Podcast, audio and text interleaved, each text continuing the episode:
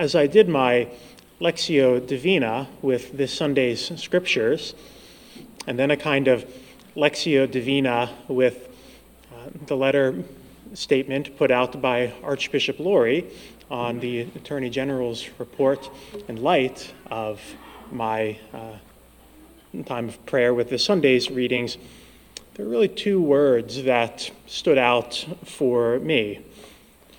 Those are transparency and victim.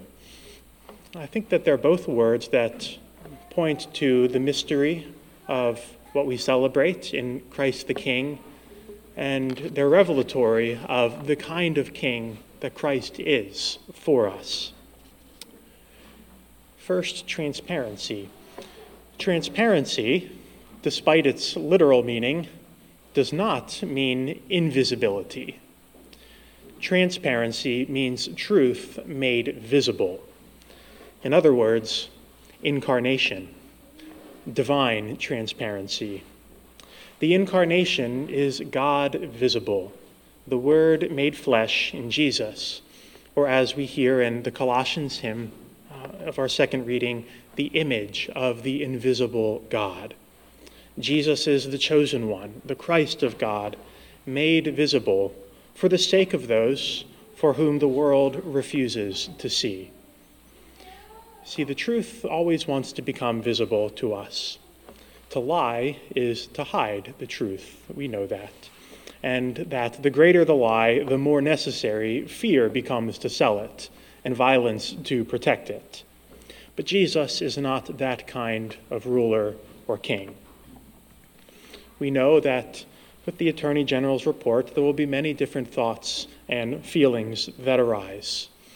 It's possible to see um, this as a form of attack against the church or dredging up the past. There are others who may see it as an act of justice. It's about time. You know, I think that both of those perspectives um, have some good reasons to them. And yet, the incarnation is all about Jesus showing us that the truth is nothing to fear. The truth is nothing to fear because it's the truth that will set us free, even if at times it falls into the hands of those who may see God's holy ones as enemies or to seek to do us harm. The truth is still nothing to fear. God will see to it that the truth, even when it's used as an insult, will in the end reveal his glory and justice. After all, that's what the inscription that hangs above Jesus, the King of the Jews, is all about. It was intended as an insult, as a mockery. And yet, Jesus, in his power, um, in the end, reveals it for the truth and justice that it is. Jesus truly is our King. And so we look to the cross. Truth is nowhere more transparent than on the cross. What remains of God when stripped of every exterior garment that we put on him, is love. God is the naked truth, uh, and love is at the heart of that truth. The cross is the very unveiling of what true love is. And so at the cross, we also see Jesus as our victim. Jesus is also our victim. He is the despised, the rejected, and abused one. To sin is simply to make someone else your victim, whether in big or little ways, to act out of unconcern for the other person's good. And so to sin is very simply to make someone else your victim.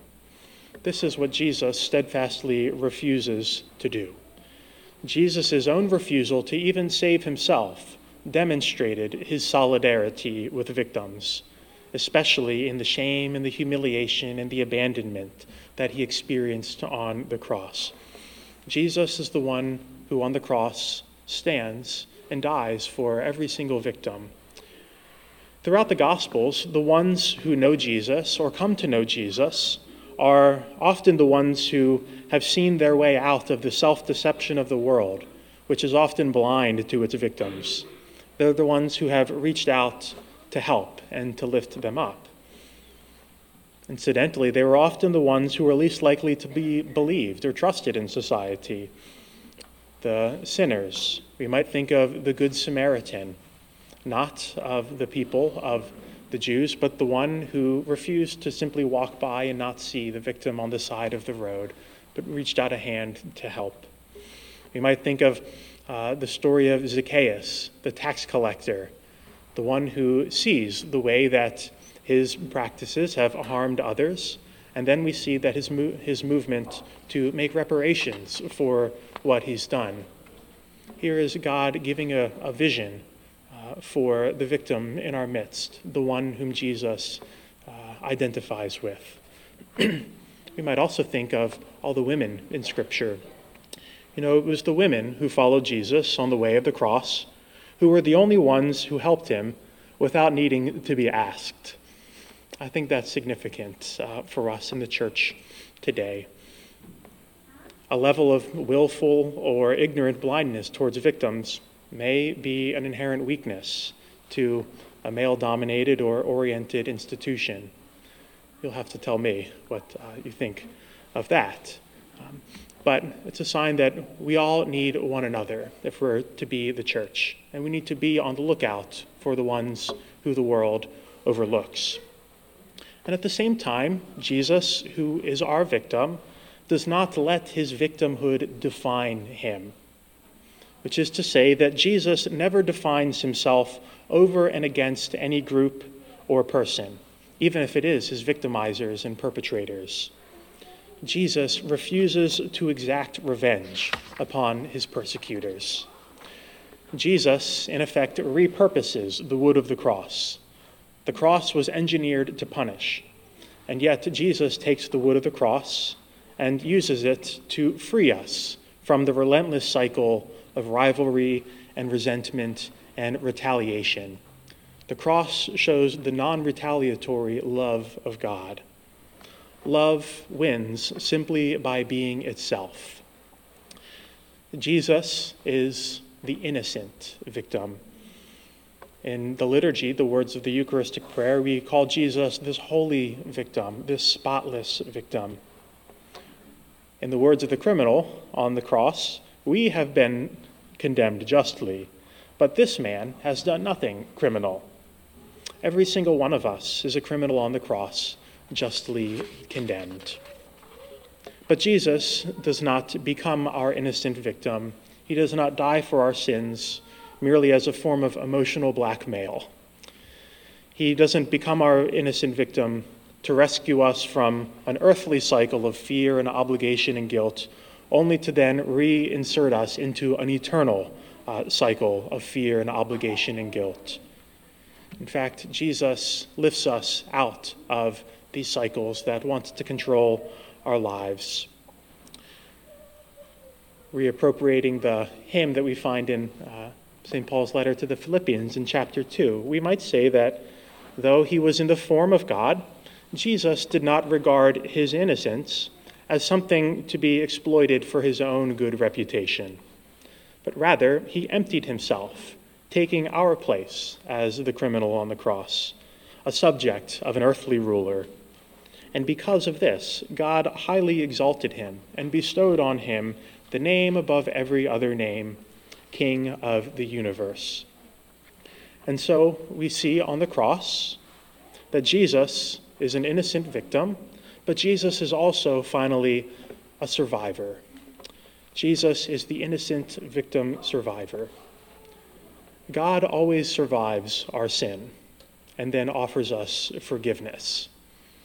Jesus does not come to pour guilt upon us, but to give us the forgiveness of our sins. This is the good news of the gospel. The cross is not Jesus passively suffering abuse.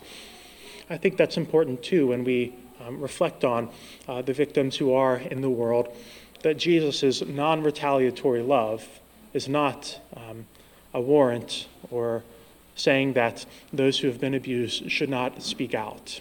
This is not at all what's happening on the cross. In fact, the cross is not Jesus passively suffering abuse.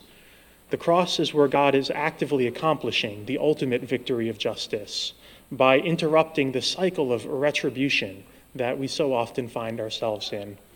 The cross is Jesus actively making peace by his own blood. On the cross, Jesus takes the place of both the victim and the victimizer, the perpetrator. It's important. Jesus loves them both.